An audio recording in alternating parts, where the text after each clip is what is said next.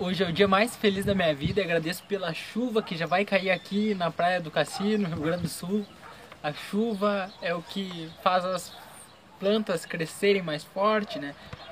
O que imagina, a gente não dá valor pro real importância que tem a água. A água, imagina, o bem mais vital que a gente tem. Você sem comer, você aguenta alguns dias, mas sem beber você não sobrevive um dia. E Deus nos dá água de graça. Ela cai do céu, simplesmente, né? Você vê a grandeza que é isso. Às vezes a gente nem nota, simplesmente não. Não vê essa coisa incrível que é. Olha o vento, vai chover. A gente, tá, a gente já falou no estudo anterior, né? Até para quem não escutou ou não viu, tem no YouTube, no Spotify. E onde vocês procurarem, tem a Tentando Ser Espírita, falando sobre as riquezas, né? Por que, que uns são ricos e outros são pobres. Aí falava um pouco, né? Os espíritos falavam que muito tem a ver também do que a gente faz, né? Da gente ir atrás.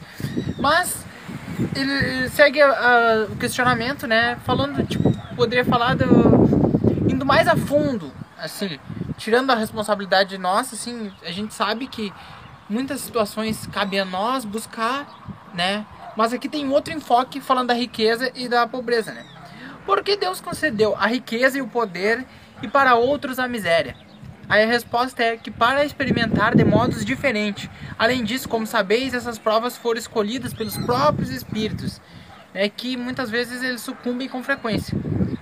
Aí uma pergunta muito interessante.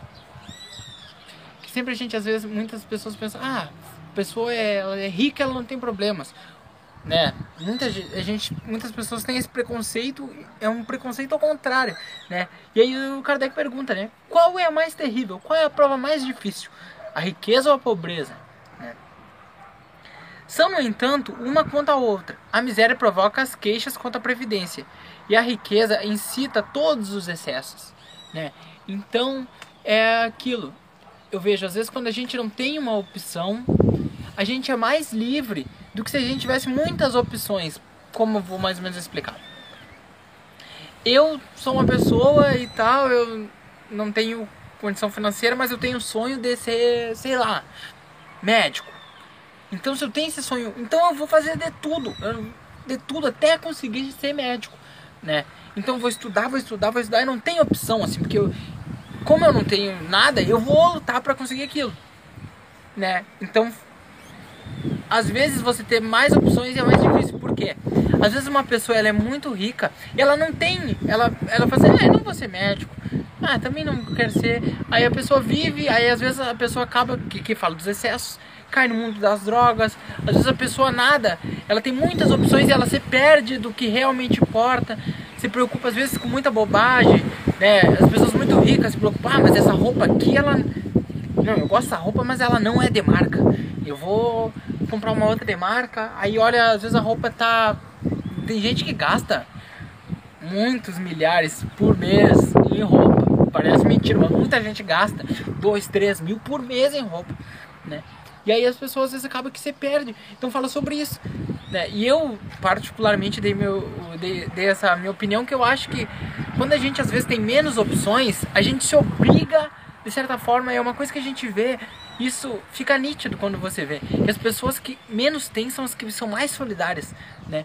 Eu cansei de ver, eu lembro um dia que eu tava passando pela rua, aí tem um lugar onde o pessoal deposita comida, essas mesas, essas geladeiras comunitárias, mesas, assim, é muito interessante. Aí um lá, eu acho que ele tinha usado alguma coisa, eu sei que ele saiu reclamando, assim, que não tinha comida na geladeira, e tinha um outro que ele tava comendo, sabe, o era muito pouquinho, era uma rapa de um salgadinho que ele tinha, daqueles salgadinhos mais baratos que tem, assim. E aí eu lembro que ele ofereceu pro cara, o cara não aceitou, saiu assim. Mas você vê, ele não tinha ele não tinha quase nada. E o que ele tinha, ele ofereceu, né? Então eu acredito que às vezes quanto mais opções a gente tem, mais a gente fica disperso. Então é sempre bom a gente ter um foco do que, que quer para conseguir não se perder no caminho, né? Seja pobre ou seja rico, né? Porque aqui o que os espíritos falam é isso, que não tem diferença. Cada uma vai, né? Uma ter aumenta o ego, a outra ter faz ficar com raiva da providência, né? Que seria Deus. Estando o rico sujeito às maiores tentações, também não dispõe, por outro lado, de meio de fazer o bem? Pergunta.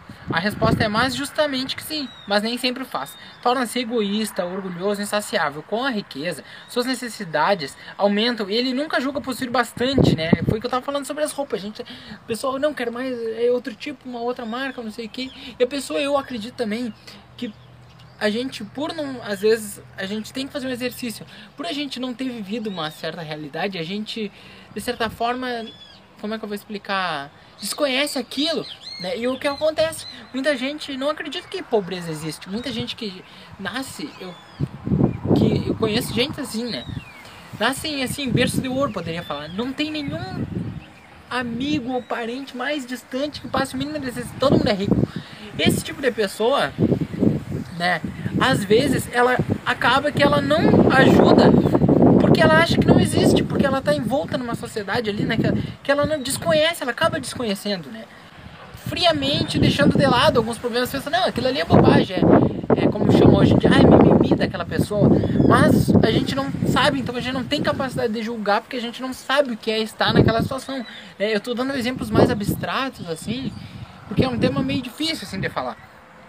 Mas vamos aqui continuar, né? Ele fala que a riqueza e o poder fazem nascer todas as paixões que nos prendem à matéria e nos afastam da perfeição espiritual. Por isso que Jesus diz: Em verdade vos digo que é mais fácil passar um camelo por o furo, pelo fundo da agulha, né, o furo da agulha, do que entrar no reino dos céus. Então é sobre o que a gente estava falando e é o que quis tentar, eu falei de vários temas, mas para falar que às vezes a riqueza ela te faz você viver num mundo fechado em que você não olha para os lados, mas né, como diz o espírito da pobreza também. Então, o que que a gente, sendo rico, sendo pobre, tendo pouco, tendo muito, o que que a gente deve é sempre ajudar o próximo, porque às vezes você não tem nada, é que nem aquele que eu dei o exemplo, ele não tinha nada, ele tinha só uma rapa de um salgadinho velho, e ele dividiu com outro, às vezes você não tem nada, mas você tem uma palavra, né? E se você tem muito dinheiro, você pode ajudar também, pode distribuir sopas, comida, né? Porque todas as formas de caridade são válidas. Aquele abraço, palavra, mas também formas materiais também são válidas, porque aquela a gente não pode saber o que é uma pessoa passar fome. Então a gente tem que buscar ajudar, né, para evitar esse tipo de coisa. É isso, um grande abraço, fiquem com Deus.